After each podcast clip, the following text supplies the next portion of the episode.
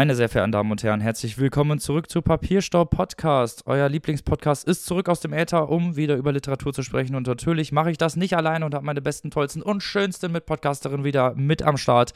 Zum einen aus dem wunderschönen Saarbrücken dazugeschaltet, Maike. Äh, salü.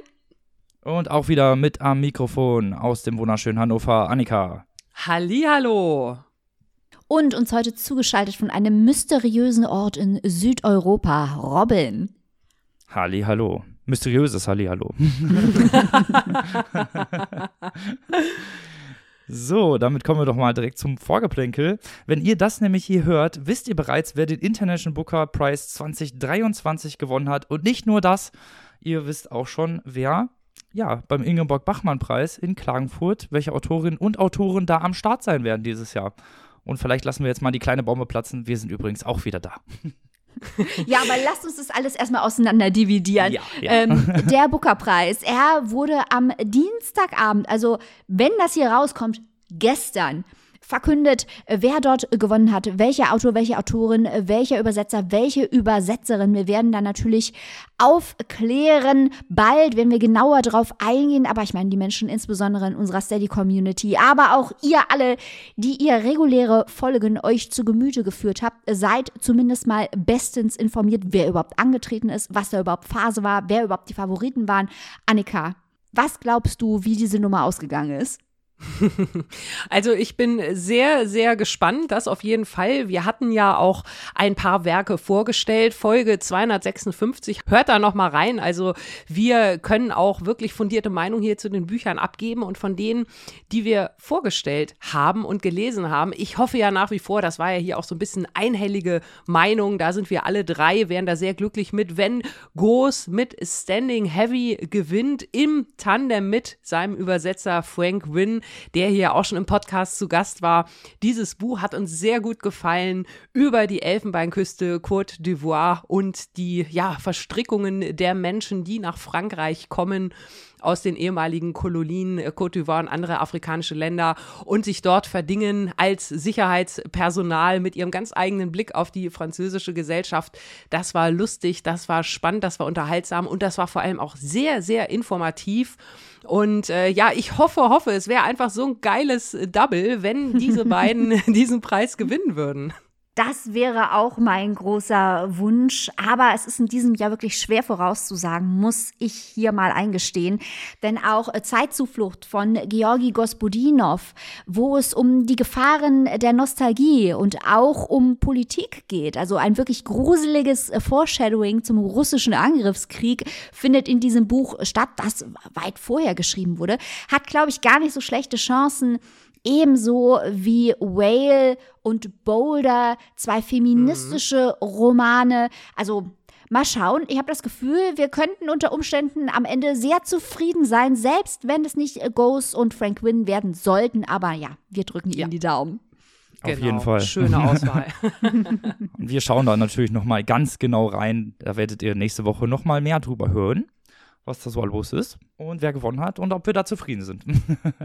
Aber wir haben es ja gerade schon gesagt, auch die Autoren und Autorinnen des Ingeborg-Bachmann-Preises dieses Jahr sind wenn ihr diese Folge hört, auch schon bereits bekannt geworden. Erst 10 Uhr war die Pressekonferenz. Man weiß jetzt, welche Autorinnen und Autoren am Start sind. Und natürlich freuen wir uns wieder ganz doll, mit am Start zu sein. Wir waren ja letztes Jahr auch schon da. Sommer, Sonne, Klagenfurt und natürlich die Lesung, den Preis, der Preis generell, weil es ja auch einfach ein super interessanter Preis ist, dabei zu sein, zuzuhören, wie die Jury miteinander diskutiert. Und ich bin auch wirklich ganz, ganz gespannt, wer dieses Jahr lesen darf. Ja, auf jeden Fall. Es ist ja wirklich, ja, Klagenfurt, Bachmann-Wettbewerb. Das hat ja hier schon auch bei uns bei Papierstaub Podcast eine gewisse Tradition. Wir haben ja schon in vergangenen Jahren die Lesungen live am Fernseher begleitet und euch dann in Sonderfolgen darüber berichtet. Letztes Jahr, Robin hat es auch gerade nochmal erwähnt, waren wir das erste Mal selbst da, werden das in diesem Jahr wieder tun und wir sind wirklich heiß wie Frittenfett. Nicht nur, weil es äh, so schön dort ist und weil man dort so viel berichten kann, natürlich auch für euch, sondern weil ja dieser Wettbewerb auch immer, ja, so ein, zum einen so ein Zusammentreffen ist. Da trifft man immer auf viele Namen, die man schon gehört hat, die einem schon untergekommen sind, Autoren und Autorinnen, die wir ja auch schon im Podcast vorgestellt sind. Und genauso verhält es sich auch in die andere Richtung. Stichwort nach vorne schauen, dass man dort viele Talente entdeckt, die dort lesen in Klagenfurt und die wir dann später im Programm treffen, wenn sie ihre Romane vorstellen. Also das ist auf jeden Fall eine tolle, spannende Sache und äh, wir freuen uns sehr darauf, dass wir im Juni wieder dabei sind und für euch berichten können. Ihr wisst jetzt schon, wer dort liest. Ihr seid uns da einen ganz großen Schritt voraus. Da sind wir ein bisschen neidisch drauf, aber wir sind natürlich auch sehr gespannt und werden das genau wie Robin gesagt hat, dann auch nochmal für euch aufdröseln, auf wen wir da vielleicht jetzt schon mal im Vorfeld ein besonderes Augenmerk haben werden. Ja, die neuen Weichenstellungen, die jetzt äh, zur Zeit der Aufnahme schon bekannt sind, die finden wir natürlich schon mal spannend. Wer Kaiser, die unglaublich nette Jurorin, die wir ja auch letztes Jahr im Programm hatten, die ist leider nicht mehr dabei, ebenso wie Michael Wiederstein, der Hipster der Jury, auch in diesem Jahr nicht mehr dabei aber dafür Mitu Sanyal, ganz wunderbar, uh, ja. Uh. Und äh, Thomas Stressle aus der Schweiz. Mal gucken, was die beiden so bei ihrer Live-Literaturkritik leisten werden in Klagenfurt. Auch ein weiterer Wermutstropfen für uns ist natürlich Anko, ist nicht mehr dabei. Christian Ankovic, der Moderator, ich glaube ja, es äh, liegt an seiner äh, schlechten Menschenkenntnis und Fahrlässigkeit, die er im letzten Jahr an den Tag gelegt hat. Der hat nämlich immer in den Moderationspausen seine Karten neben Robin abgelegt und ist sich, hat sich dann verkrümelt. Und ich habe immer gestaunt, dass er hier so vertrauensvoll seine ganzen geheimen Unterlagen da liegen lässt und habe darauf gewartet, dass Robin hier einfach mal mobst. Aber äh, Robin, du warst zu anstrengend anständig. Was war los mit dir? Äh, Ankovic, weiß ich nicht, weiß ja, ich nicht. also der Drang, die durcheinander zu bringen, war groß, aber wir wollen ja nochmal dahin und eingeladen werden, deswegen one for the team. das stimmt. Also sehr leutselig, der gute Anko. Dieses Jahr leider nicht mehr dabei. Dafür Peter Fesslacher. Mal schauen, was der sich so zusammen moderiert. Wir sind gespannt. Genau, Peter Festlacher ist sicherlich den österreichischen ZuhörerInnen unter euch äh, ein Begriff, eher vermutlich als uns. Wir kennen ihn noch nicht so gut, sind aber auf jeden Fall gespannt, ihn kennenzulernen. Er moderiert also im österreichischen Fernsehen ganz viele Kulturveranstaltungen, hat auch die Literatursendung Erlesen mitentwickelt. Das heißt, der Mann ist also vom Fach und wir schauen mal, wie er uns alle, also auch euch da draußen an den Fernsehbildschirmen, durch diese Veranstaltung führen wird und äh, wo er seine Moderationskarten ablegt. wir haben ihn jetzt gewarnt, mehr konnten wir nicht tun. Möglich gemacht wird auch in diesem Jahr die Berichterstattung vom Bachmann-Preis von unserer Steady-Community. Äh, wir bekommen hin und wieder Nachfragen, wo es quasi heißt, ja, bei Steady, da kann man Sondercontent von euch kaufen und hat man denn überhaupt die Zeit, den zu konsumieren? Das ist Quatsch, Leute. Die Steady-Community, das sind die ProduzentInnen dieser regulären Show, die ihr jetzt hört. Die produziert und finanziert sich auch nicht von alleine.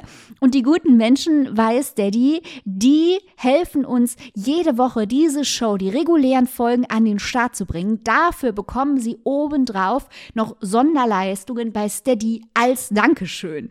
So rum wird nämlich ein Schuh draus.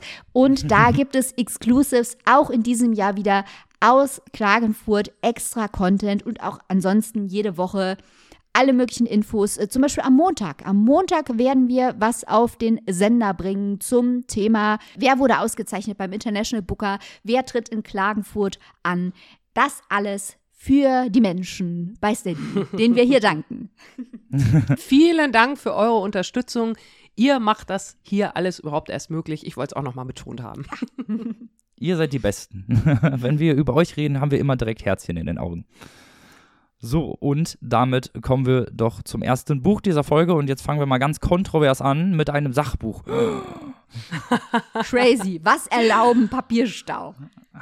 Eben, Papierstau erlauben Papierstau. So sind wir, so kennt ihr uns. Und äh, Sachbücher sind hier auch ein ganz besonderes Steckenpferd von uns. Vor allem, wenn sie so informativ und vielschichtig sind, wie das vorliegende Sachbuch. Und zwar stelle ich euch jetzt hier gleich vor Queer von Benno Gammerl mit dem Untertitel eine deutsche Geschichte vom Kaiserreich bis heute. Und das fasst es auch schon ziemlich gut zusammen, worum es hier in diesem Buch geht. Ganz frisch erschienen bei Hansa und das Timing könnte ja wirklich kaum besser sein. Vergangene Woche haben wir noch den Internationalen Tag gegen Trans, Homo, Bi und so weiter Phobie gefeiert, den sogenannten Ida Hobbit. Jetzt beginnen bald die ersten Christopher Street Day Paraden und Demonstrationen. Überall im ganzen Land im Juni ist dann wieder Pride Month. Also Thema überall. Und jetzt kommt Benno Gammel mit seinem Sachbuch hier um die Ecke. Und man fragt sich wirklich als allererstes, äh, ja, warum hat es dieses Buch nicht überhaupt schon längst gegeben? Warum gibt es nicht überhaupt schon längst eine Abhandlung der deutschen jüngeren Geschichte aus queerer Sicht? Denn natürlich ist dieses Buch, ich habe gerade schon gesagt, der Zeitpunkt ist super, nicht nur, weil es nötig ist, weil es es vorher noch nicht gab, weil natürlich queere Geschichte oder die queere Perspektive auch ganz, ganz wichtig ist und nochmal auch eine ganz neue Sicht auf geschichtliche Entwicklungen wirft. Und ähm, ich persönlich finde, dieses Buch ist auch gerade noch aus zwei anderen Faktoren sehr, sehr interessant. Zum einen, weil ja auch jetzt heutzutage überall oder an vielen Stellen immer dieser Vergleich von den 20er Jahren, also von unserem und vom vorherigen Jahrhundert bemüht wird, sowohl was das Positive, also der Blick in die Zukunft, die politischen Debatten, die gerade geführt werden, da ist viel in Bewegung, da ist Aufbruchsstimmung, in welche Richtung bleibt noch abzuwarten, als auch die negativen Stichwort Inflation, der Drei von rechts. Also da wird ja viel immer parallel geführt. Das fand ich sehr, sehr spannend.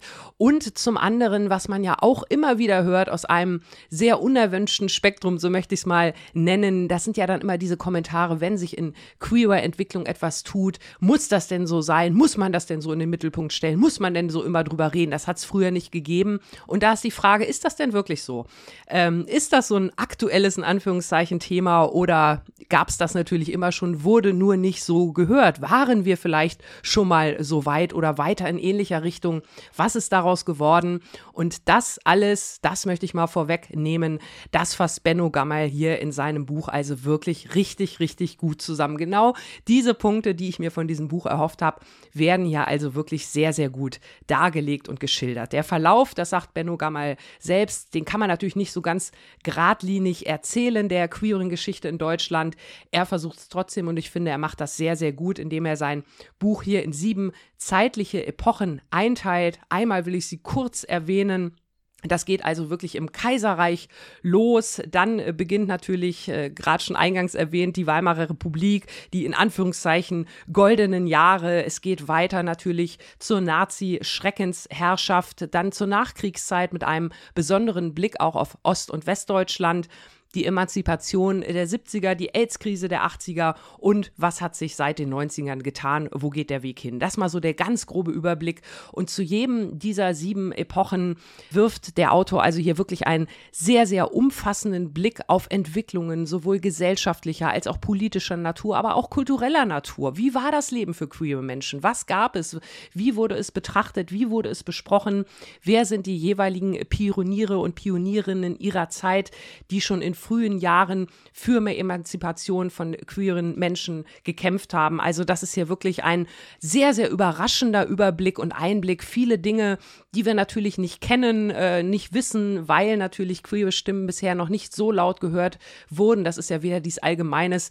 Die Geschichte wird in Anführungszeichen von den Gewinnern geschrieben, also von den Menschen natürlich, die am lautesten sind, die die lautesten Privilegien haben. Und jetzt ist es toll, dass hier diese Stimmen mal zu Wort kommen. Dass wir zum Beispiel Menschen kennenlernen, Namen wie Magnus Hirschfeld, einen Arzt aus dem Kaiserreich, der also wirklich als führender ja, Vertreter dieser Emanzipationsbewegung gilt, der auch schon früh Institute gegründet hat und Theorien zu sexuellen sogenannten Zwischenstufen aufgestellt hat. Wir lernen auch Frauen kennen wie Johanna Elberskirchen, die auch schon früh versucht hat, sexuelle Varianzen, so will ich es mal nennen, zu erklären und vor allem auch in Anführungszeichen zu rechtfertigen, weil das zeigt sich hier auch wieder im Verlauf des Buches.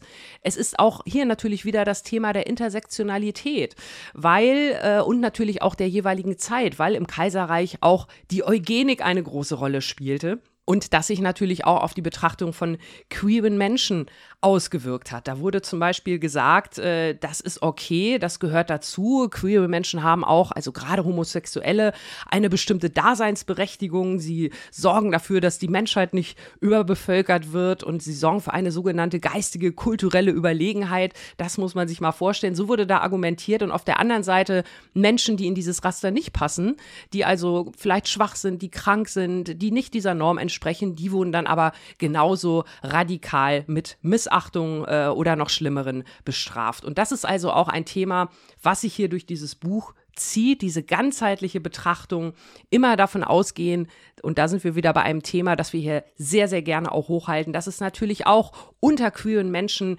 welche gibt, die halt nicht der gewünschten Norm entsprechen. Dass es natürlich auch in, im queeren Leben, ja, Gewalt gibt, äh, alles andere als leuchtende Vorbilder. Also auch diese Betrachtung zieht sich hier wiederkehrend durch das Buch, durch alle sieben besprochenen Epochen. Und das ist wirklich so vielschichtig und so interessant. Und man kann auf so viele Details eingehen. Natürlich, wie schlimm es während der Nazi-Zeit war, das kann man sich ausdenken. Aber auch selbst da gab es Lichtblicke in Anführungszeichen. Genauso wie natürlich in den goldenen Zwanzigern der Weimarer Republik sehr, sehr viel los war im queeren Leben. Aber auch da gab es bestimmte Strömungen und Tendenzen, die dagegen sind. Also Licht und Schatten in ziemlich jeder Epoche und diese ja ausdifferenzierten Grauzonen, die mögen wir ja und die machen dieses Sachbuch in meinen Augen auch so besonders, weil das ist wirklich ein Sachbuch, das lese ich gerne.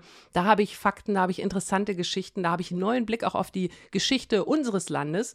Also von daher für mich ein richtig tolles Sachbuch wie wir es schon länger nicht mehr hatten. Für mich vielleicht eine, ein kleiner Wermutstropfen, dass es am Ende des Tages, und auch das sagen wir auch nicht zu häufig, ein wenig zu kurz war, weil es doch sehr komprimiert erzählt ist. Da hätte man noch sicherlich ein bisschen, ja, mehr erzählen können, aber unterm Strich, gerade auch als Einführung ins Thema, beide Daumen hoch von mir. Ich bin aber zum Glück nicht die Einzige, die es gelesen hat und freue mich tierisch darauf, jetzt Maikes Meinung zu hören zu Queer von Benno Gammal. Maike, was sagst du? Äh, Benno Gamal, was für ein Spitzentyp. Es ist genau wie du sagst, Annika, dieses Buch liest sich einfach so weg wie ein Thriller. Genau so müssen Sachbücher sein. Man merkt auf jeder Seite, dass Benno Gammal für dieses Thema ein absoluter Spezialist ist. Also er forscht ja auch in Queergeschichte, Geschichte der Gefühle, Oral History. In diesen Bereichen kennt er sich aus, äh, Geschichte und Narration. Er hat auch Kulturgeschichte am Goldsmith College äh, studiert. Mm. Den, den Begriff habt ihr bestimmt schon häufiger gehört, weil viele experimentelle Autoren und Autorinnen, die wir hier vorstellen, die haben dort unterrichtet oder haben früher oder später mal den Goldsmith-Preis für experimentelle Literatur gewonnen. Also die Ausbildung dieses Mannes äh, spricht massiv für ihn und jetzt eben Professor für Gender- und Sexualitätengeschichte, findet aber eine Sprache, die unglaublich zugänglich ist. Also man muss keinerlei wissenschaftlichen Background haben in queerer Geschichte oder in Geschichte allgemein, um hier mitzukommen. Klar, man sollte ein kleines bisschen orientiert sein in der deutschen Geschichte ab der Kaiserzeit, weil die kann er nicht noch dazu erklären, sondern wirklich die queeren Aspekte. Äh, dann liest es sich aber wirklich wie nix. Also das Traurige an dem Buch ist wirklich, dass es eine Einführung ist. Ich hätte nämlich zu diesem Thema von Gammal auch tausend Seiten gelesen, weil es so ja. gut geschrieben ist. Und was mich ganz besonders begeistert hat, ist, wie er es schafft, in dieser Kürze, in einem Einführungstext, diesen Komplexitätsgrad zu erreichen. Weil das ist ja was, worüber wir uns häufig bei populärwissenschaftlichen Veröffentlichungen mokieren, dass wir sagen, öh, der erklärt uns das, als wären wir blöd. Der Gammal macht es nicht. Der beweist, dass wenn man eine Meisterschaft im Erzählen hat, komplexe Dinge in der Kürze und leicht verständlich erklären kann insbesondere die Verwerfungen innerhalb der queeren Bewegung. Mhm. Das hat mich unglaublich fasziniert, weil äh, jemand, der im Jahr 2023 auf YouTube rumhängt, der kennt die ganzen Debatten, insbesondere zwischen Transpersonen, welche Forderungen da gestellt werden sollen, wie sich Transpersonen positionieren sollen. Das äh, führt zu großen Auseinandersetzungen, wenn man Channels äh, folgt, wie zum Beispiel ContraPoints, worüber auch wirklich gestritten wird innerhalb der Trans-Community, wie man in der Außendarstellung vorgehen soll, um möglichst schnell, möglichst viel für die Emanzipation zu erreichen. Und das wird hier von Gamal dargestellt in allen Epochen, durch die er geht. Also im Feminismus, die zweite gegen die dritte Welle oder die Forderung homosexueller Männer, die sich stark innerhalb der Strömungen unterschieden haben, weil natürlich homosexuelle Männer kein monolithischer Block an Menschen ist, sondern die ganz unterschiedliche Wertvorstellungen und äh, Erziehungs- und sozialen Hintergründe haben und entsprechend unterschiedliche Forderungen gestellt haben, nicht nur zu unterschiedlichen Zeiten, sondern auch zur gleichen Zeit und sich sich untereinander in die Haare gekriegt haben und gestritten haben, was man denn nun will.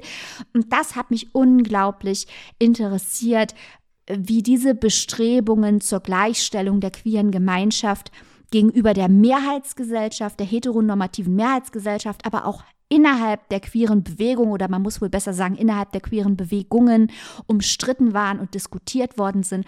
Und das alles stellt ja eigentlich die Frage, wie wollen wir leben? Und eigentlich ist, zeigt es ja auch, dass von queerer Geschichte zu sprechen an sich, und damit schließt auch dieses Buch, Achtung, super Spoiler-Alarm, ähm, aber Gamal selbst sagt am Ende, dass es eigentlich Quatsch ist, von queerer Geschichte zu sprechen.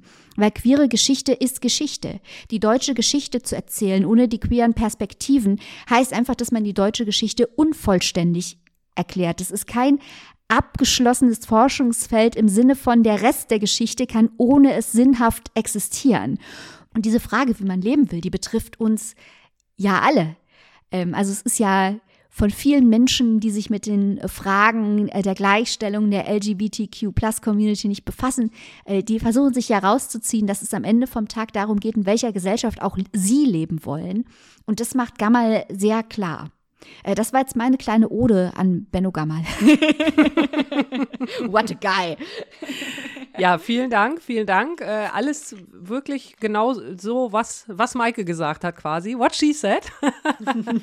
ähm, ich finde das wirklich auch äh, faszinierend, wirklich diese, ja, diese Komplexität, ne? dass er wirklich nicht nur so innerhalb der Community guckt, äh, sondern auch, ja, das mit anderen Themen verbindet, weil es ja sich eigentlich in den meisten Fällen ergibt und äh, man, es kommen ja dann irgendwie so ganz andere Fragen auf, ne? Wenn man immer, das hatte ich ja vorhin kurz gesagt, immer unter dem jeweiligen Aspekt der Zeit auch, wie sich die Geschichte nicht nur verändert hat durch die handelnden Personen, sondern natürlich auch durch die, ja, gegenwärtigen Lehren, so möchte ich es mal nennen. Ein Beispiel zu schon bei, äh, zum Beispiel die Geschichte des Paragraphen 175. Die wird mhm. hier natürlich auch so ein bisschen als roter Faden geht die natürlich durch alle Kapitel. Äh, also der Paragraph, der Sex unter Männern miteinander verbietet, wie der sich im Laufe der Zeit verändert hat. Da wurde dann immer mal die Altersgrenze verschoben und bis er dann endlich, Gott sei Dank, viel zu spät in den 90ern erst komplett abgeschafft wurde.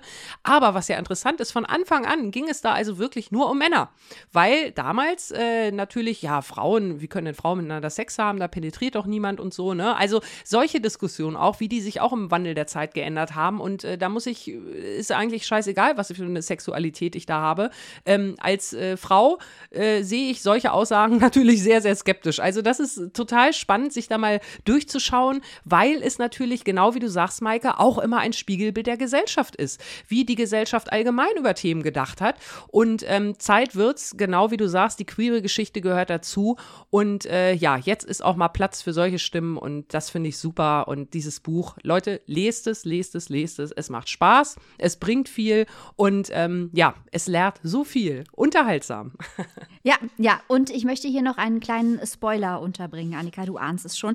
Die Leute, die unser Exclusive in der Steady Community am Montag gehört haben, äh, die wissen es auch schon. Da haben wir schon angeteased, dass wir heute über dieses Buch äh, sprechen werden. Und die wissen auch schon, was wir im zweiten Halbjahr vorstellen, was mit diesem Buch zu tun hat. Hier nur das nebulöse Foreshadowing. Im zweiten Halbjahr wird es einen Roman geben, der jetzt schon Favorit ist für den Booker Prize, also nicht den International Booker, sondern den regulären Booker, englischsprachige Literatur, der sich auch mit queerer Geschichte befasst, allerdings natürlich nicht in Deutschland. Seid gespannt, auch das wird bei uns stattfinden. Wie gemein hier mit so einem Foreshadowing zu enden. Ja, Robin, du weißt es doch schon. Jetzt tu doch nicht so scheinheilig. Ja, ich doch nicht. Ich nehme, ich ne, greife doch hier nur Partei mit den Zuhörern und Zuhörern. so ist er, wenn er Urlaub hat. Ja, schlimm. Da werde ich aufmüpfig. Ähm, wo und für wie viel kann man sich dieses tolle Sachbuch denn zulegen, lieber Annika? Ja, Queer, eine deutsche Geschichte vom Kaiserreich bis heute von Benno Gammerl. Erhaltet ihr bei unseren guten Freundinnen vom Hansa Verlag im Hardcover für 24 Euro und im E-Book für 17,99. Sehr, sehr schön. So, und ihr denkt jetzt, wir kommen zum ersten Roman dieser Folge. Ha, falsch gedacht. Jetzt kommen Kurzgeschichten.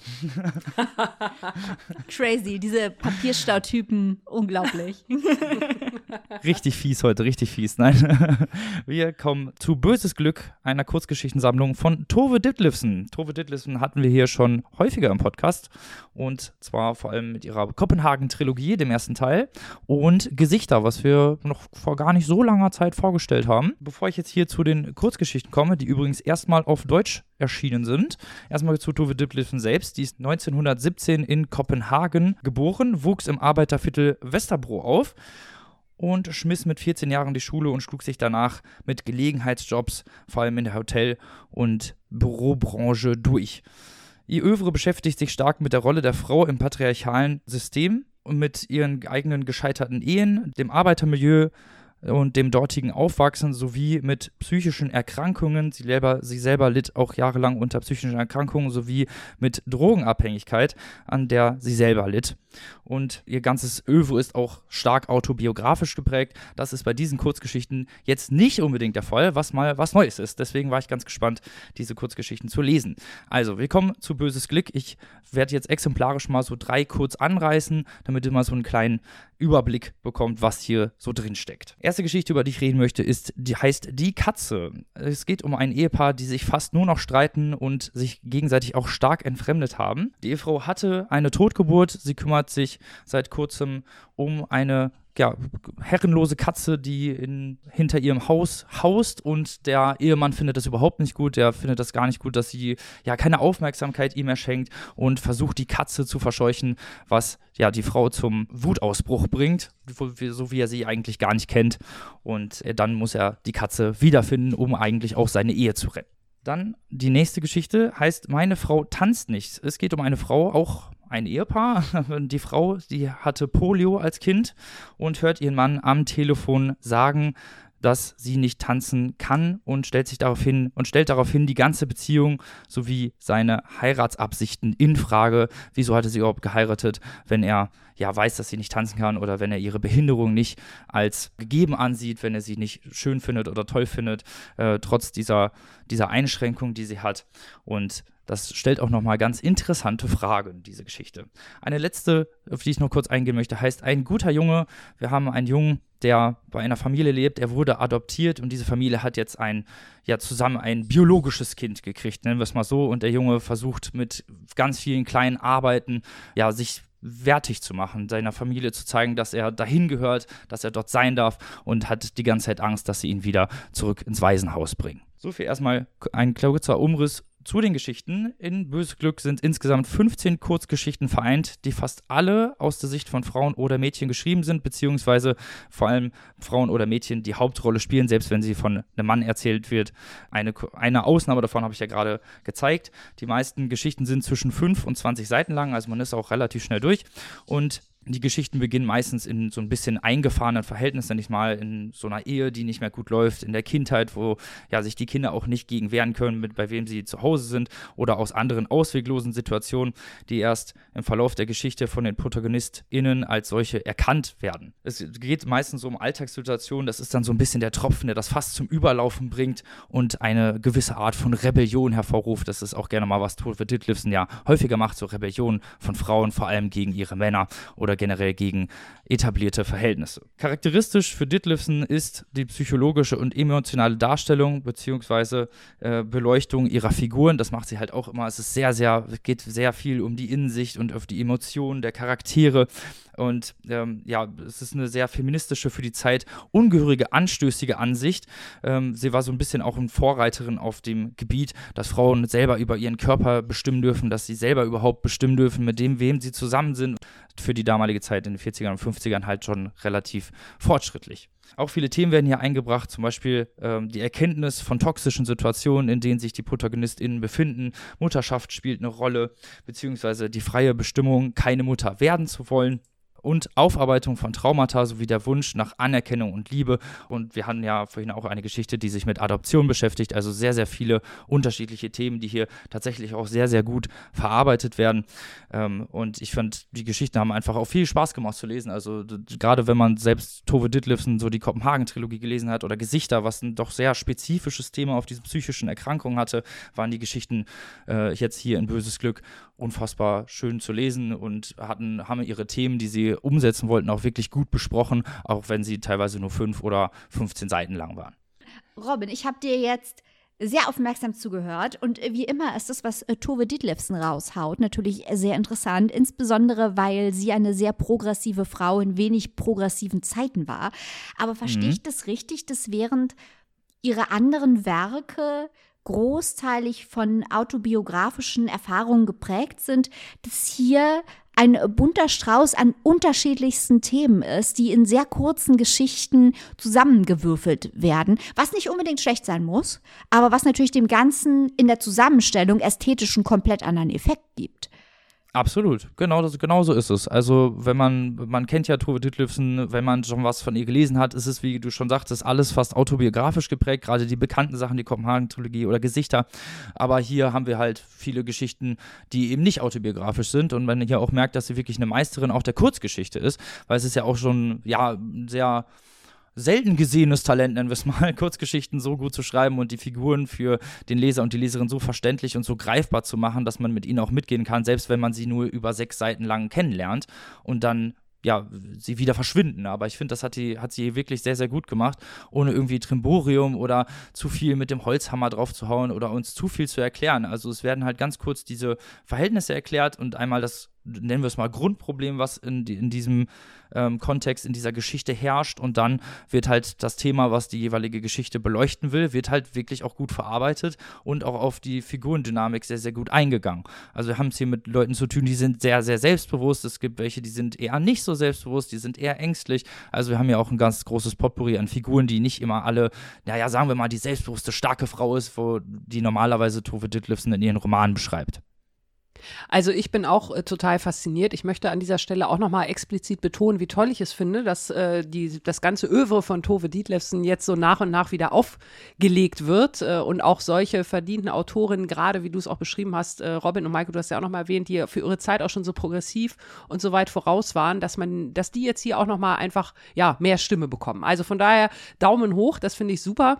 Und ähm, jetzt hast du eigentlich schon so ein bisschen meine Frage vorweggenommen, weil äh, Tove, die gute Frau Tove scheint ja ja wirklich ein Universalgenie zu sein. Kurzgeschichten kann sie auch noch. Was soll das denn?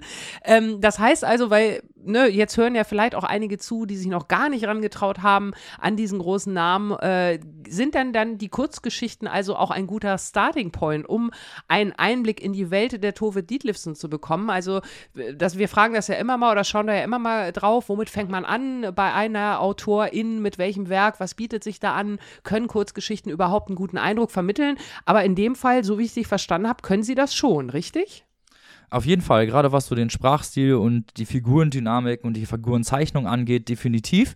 Äh, was den thematischen Fokus angeht, habe ich ja gerade was zu gesagt, das würde ich, da würde ich so sagen, ja, das ist nicht unbedingt das Gleiche, weil wie gesagt, wir hier sehr, sehr, sehr viele Themen vorkommen, die normalerweise in Tove Ditlevsen Övre ja nicht so vorkommen, weil wie gesagt, autobiografisch geprägt, es geht häufig ums Aufwachsen im Arbeitermilieu und ähm, die Rolle der Frau eben in dieser, in dieser Umbruchszeit, nenne ich es einfach mal, bevor die Selbstbestimmung der Frau so ist, wie sie heute ist oder wie wir das heute eben kennen.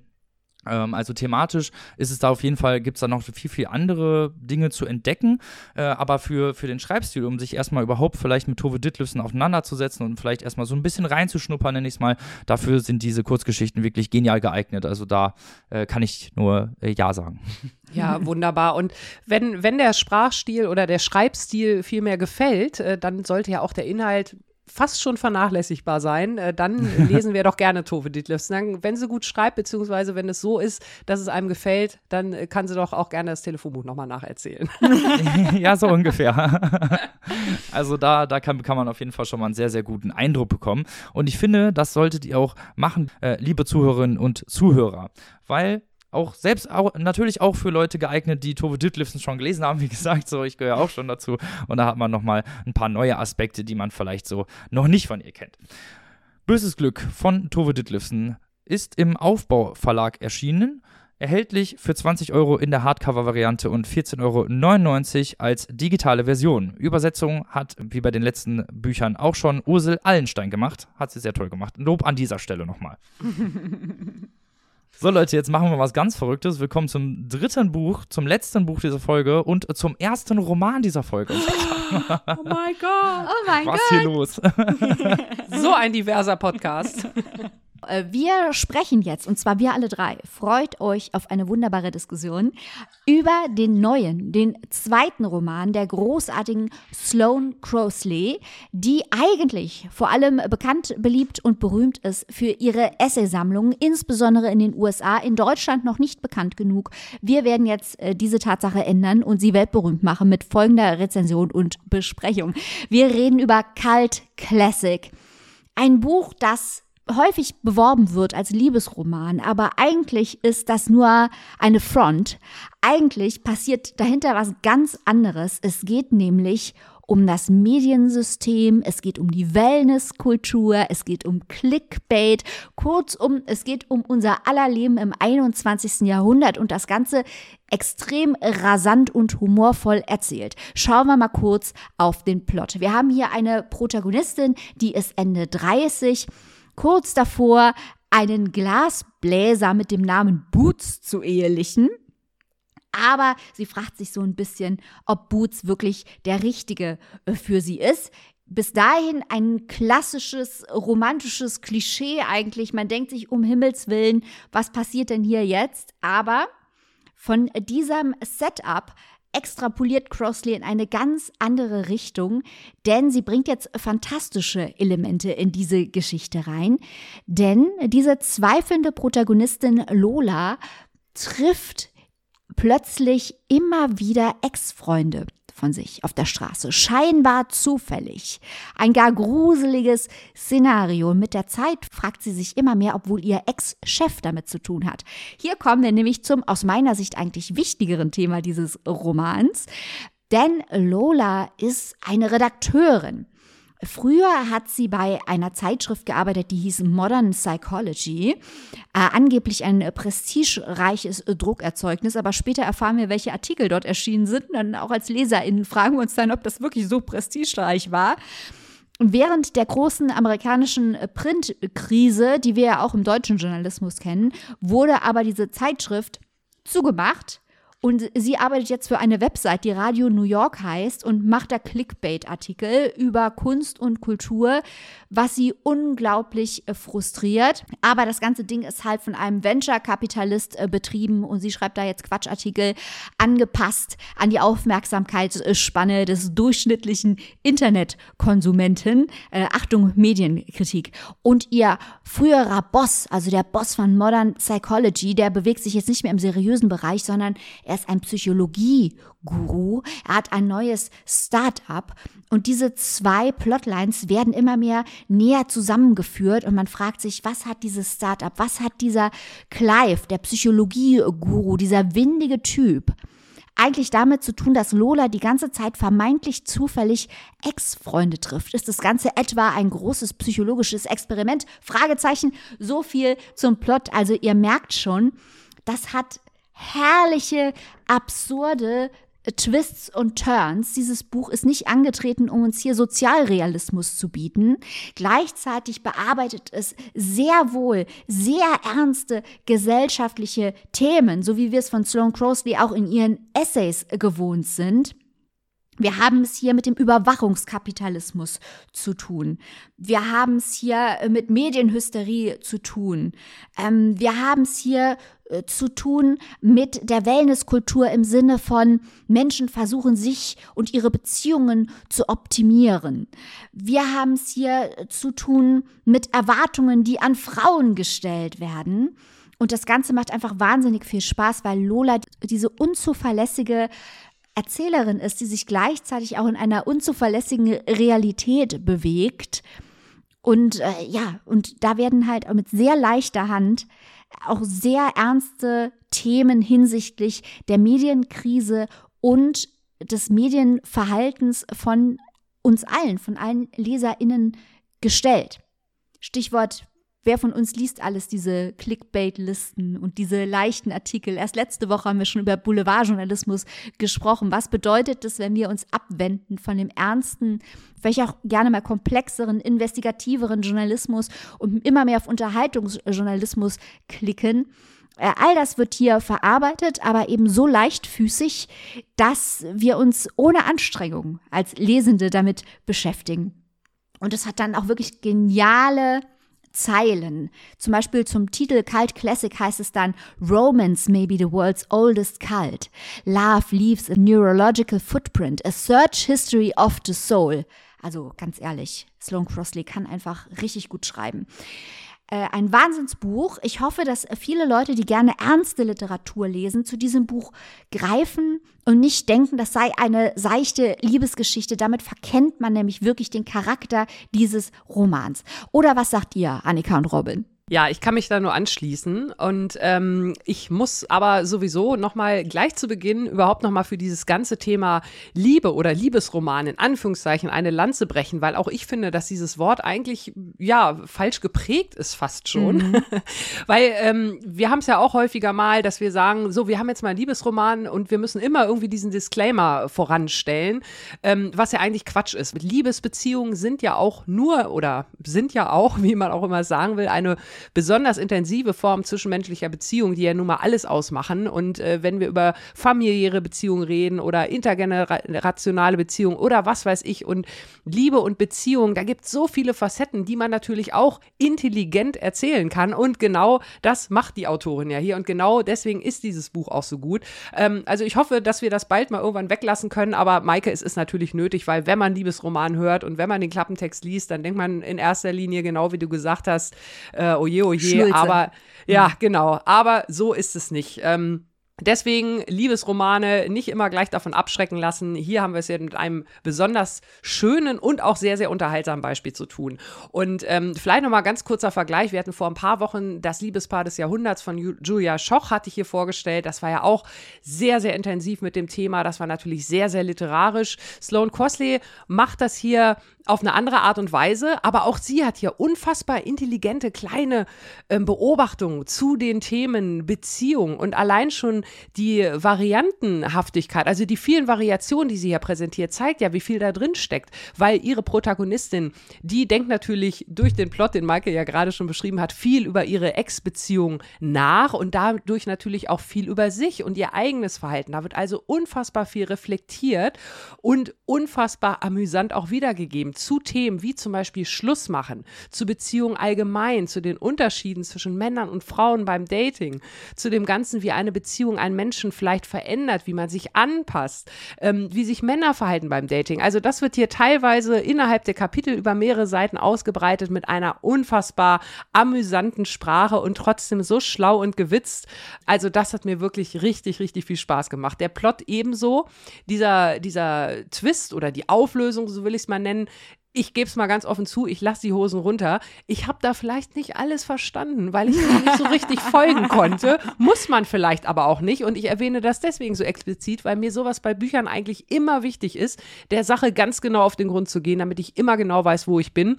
Hier war es teilweise nicht der Fall. Das hat aber überhaupt nicht gestört, weil so richtig zu verstehen gibt es da vielleicht am Ende des Tages auch nicht unbedingt alles. Sagen wir es mal so, das ist ja auch der Spaß. Und der trägt sich hier wirklich durch alle Seiten. Also das hat unheimlich viel Spaß gemacht, weil es halt so klug war, so intelligent, weil man auch viele Momente hatte, wo man gedacht hat, ja, das kenne ich irgendwie vielleicht von irgendwoher, vielleicht sogar von mir selbst. ähm, also von daher war es auch irgendwie so eine, so eine eigene kleine nostalgische Reise und äh, da war Sloane Crosley wirklich die beste Reiseführerin, die ich mir vorstellen kann. Ja, ich kann euch da auch nur vollkommen zustimmen. Mir hat dieses Buch unfassbar viel Spaß gemacht. Also Maike, erstmal vielen Dank, dass du es ausgesucht hast. Ich habe hier die ganze Zeit ständig am Pool gelegen und alle haben mich doof doof angeguckt, weil ich die ganze Zeit gelacht habe. ständig so unfassbar lustige Sätze auch gab. Also ähm, auch die, die Lola ist ja so eine so eine ganz seltsame, aber auch irgendwie sehr lustige Frau, die, die sich auch ja immer wieder hinterfragt, auch in, im Sinne ihrer Beziehung. Die trifft ja dann auch fast alle ihre Ex-Partner, was auch unfassbar viele sind, muss man dazu sagen. ähm, aber ich finde das auch sehr interessant, diese psychologische Sicht. Es gibt auch eine sehr, sehr große psychologische Sicht äh, auf, auf sich selbst, weil sie sich ja auch immer selber hinterfragt, die auch so eine ist, die dann immer ihre äh, Ex-Freunde googelt und Facebook und nach den, nach den ähm, ja, hinterher stalkt, könnte man fast sagen, um zu gucken, was sie so machen, ohne sie und für sie diese Beziehungen halt auch so unfassbar wichtig sind und auch so so, wie diese Beziehung, wie viel die über sie selber aussagen und wie sie sich selber auch teilweise in diesen Beziehungen verhalten hat. Also ich würde das, ich würde das auf eine, auf so eine psychologische Ebene auch, habe ich das gelesen, weil, weil dieses Buch auch immer wieder zeigt, wie schlecht einige Menschen werden können. Dass es, eine, dass es bestimmte Konstellationen gibt, die holen wirklich das Schlechteste aus den Menschen raus oder das Beste, je nachdem.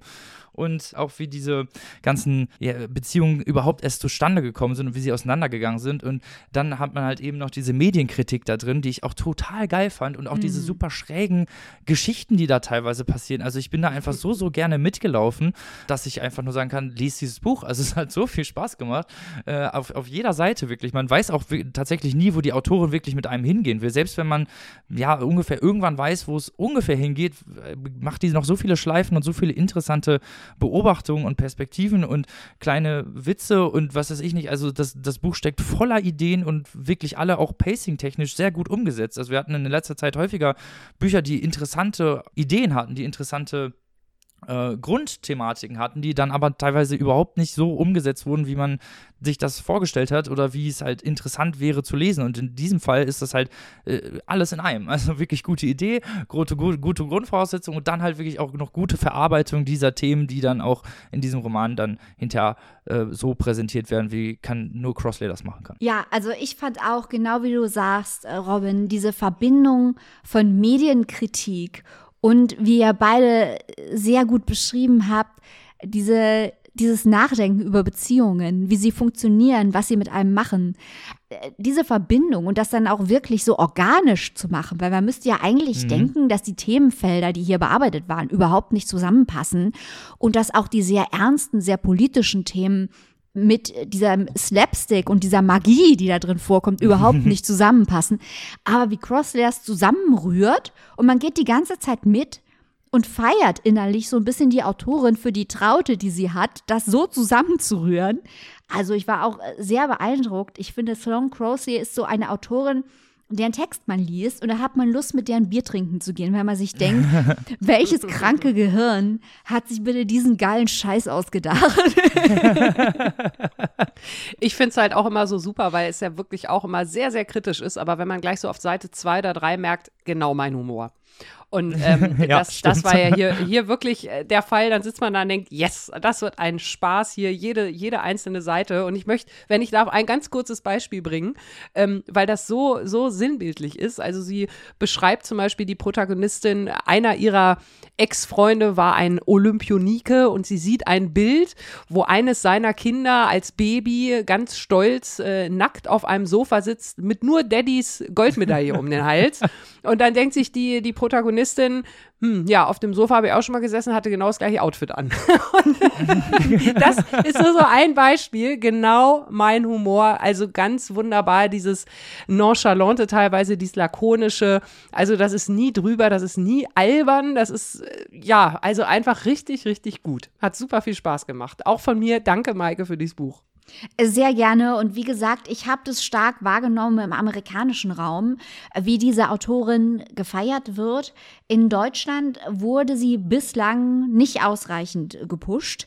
Das wird jetzt geändert, offensichtlich, von unseren Freunden von Kein und Aber, die Cult Classic haben übersetzen lassen von Alexander Wagner. Ein sehr ansprechendes Cover dazu gezaubert haben. Und das kostet nun im Hardcover 25 Euronen und in der keimfreien E-Book-Edition 18,99. Leute, beschäftigt euch mit Sloane Crossley, Cult Classic, auch mit ihren anderen Texten. Es lohnt sich. Eine sehr interessante Autorin. Da solltet ihr auf jeden Fall zugreifen. So, jetzt sind wir am traurigsten Teil der Sendung angekommen. Es muss ja leider immer alles ein Ende haben und so auch unsere Sendung. Oh. oh. Aber nicht verzagen, Leute. Wir sind natürlich nächste Woche wie immer am Start mit drei tollen Neuerscheinungen. Und seit Montag gibt es natürlich wieder ein geiles Exclusive direkt für euch auf die Ohren, wo wir mal so ein bisschen in unseren Backlog geguckt haben, was wir alles schon so vorgestellt haben und schon ein bisschen Vorstellungen gemacht haben. Mike hat da vorhin schon sehr schön was erklärt zu. und ihr wollt selber diesen Zusatzcontent erhalten, ihr möchtet gerne zu ProduzentInnen dieser Show werden, das können wir euch nur wärmstens ans Herz legen. Ihr wollt in die beste Community der Welt kommen, in unsere Steady Community. Da gibt es sehr viele Wege, die dorthin führen. Maike erklärt euch jetzt, wie das geht. Ihr habt verschiedenste Möglichkeiten. Ihr könnt zum Beispiel auf unsere Website gehen, www.papierstaupodcast.de und könnt dann auf den Steady-Link klicken. Oder ihr seid auf Instagram und klickt einfach auf den Steady-Link in unserer Bio. Oder ihr verrückten Hühner geht einfach auf Google und gebt ein Papierstau und Steady. S-T-E-A-D-Y. Uh. Auch dann findet ihr unsere Steady-Seite. Ihr könnt ProduzentInnen dieser Show werden. Und ihr könnt uns auch Input für Folgen und für Exclusives und so weiter rüberwachsen lassen. Könnt in unseren Buchclub kommen. Äh, Da werden wir übrigens im nächsten Monat auch fantastische feministische Literatur besprechen. Könnt beim Stammtisch dabei sein. Tut euch keinen Zwang an. Werft euer Leben nicht weg. Kommt in unsere Steady-Community. Genau so muss das sein. Und mit diesen schönen Informationen verabschieden wir uns jetzt wieder in den Äther und sagen, wie immer, liebe Leute, gehabt euch wohl, lest was Gutes und bleibt bitte gesund, damit wir uns nächste Woche wiederhören können. Bis dahin, liebe Leute, bis dann. Tschüss.